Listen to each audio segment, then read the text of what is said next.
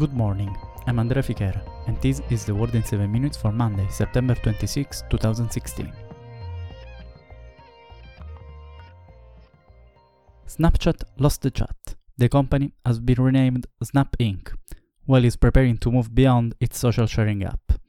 After the commercial failure of Google Glass, the hardware sales have been halted last January, Snapchat announced Saturday it will launch a line of video catching sunglasses called Spectacles.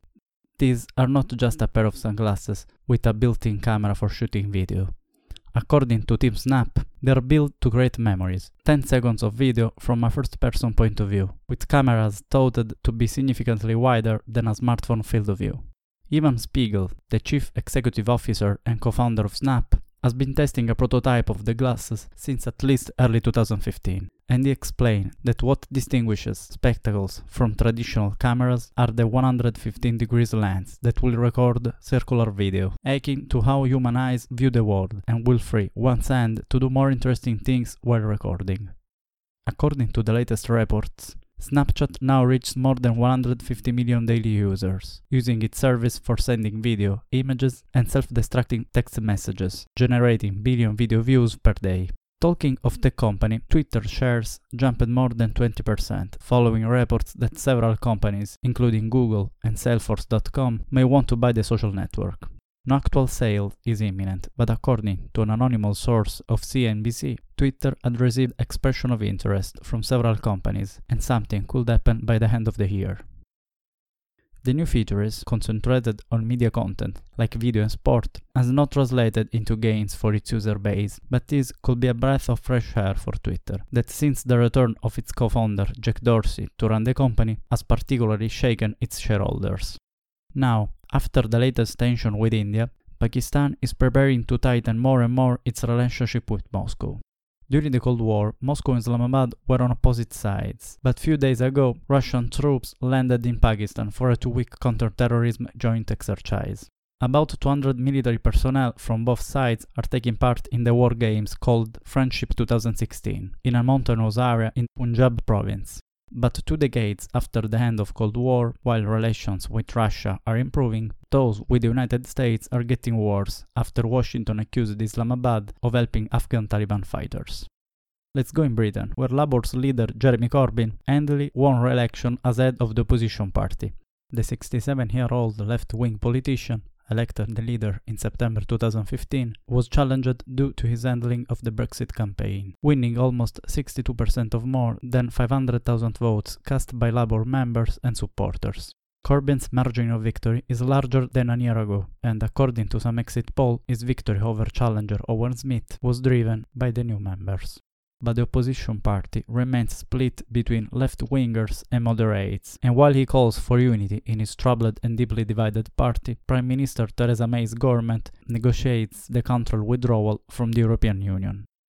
Meantime, during a party conference in Liverpool, former Labour leader and Remain campaigner Ed Miliband has said the Labour Party needs to reach out to people who vote for Brexit, because he feels their voice are not being heard in politics, pleading the members not to become the party of the 48% who backed EU membership. Meanwhile, the situation in Syria is getting worse. The intense air raids of these days have left almost 100 victims under the rubble and destroyed the infrastructure that carries water to the city, leaving nearly 2 million people without water. UNICEF has raised the alarm about the risks, especially those faced by children. Now that the population is forced to use waters from wells, often contaminated, waterborne disease have become a serious problem.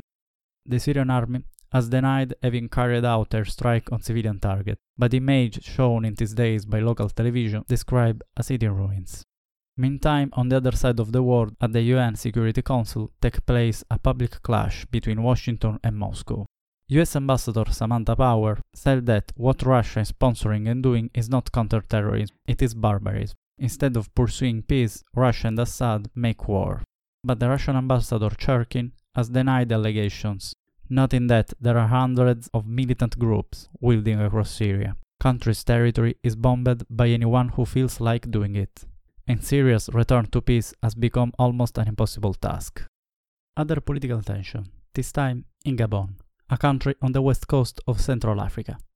Since its independence from France in 1960, Gabon, one of the region's more stable countries, has had just three presidents, but the last elections have brought turmoil into the country. The presidential elections, held on August 27, ended with the victory of the outgoing president Ali Bongo, based on the result announced by the Interior Ministry.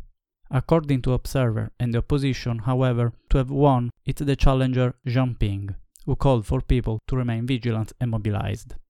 But the international community cannot turn his head the other way. Indeed, Gabon is a country immensely full of raw materials. Oil, above, is one of the main sources of wealth of the country, which is still the heart of a political and economic system called Francafrique, a system that provides enormous rents to France. Nonetheless, on Friday, the Constitutional Court had been unable to rectify vote counting anomalies, leaving the country in the grip of riots and clashes.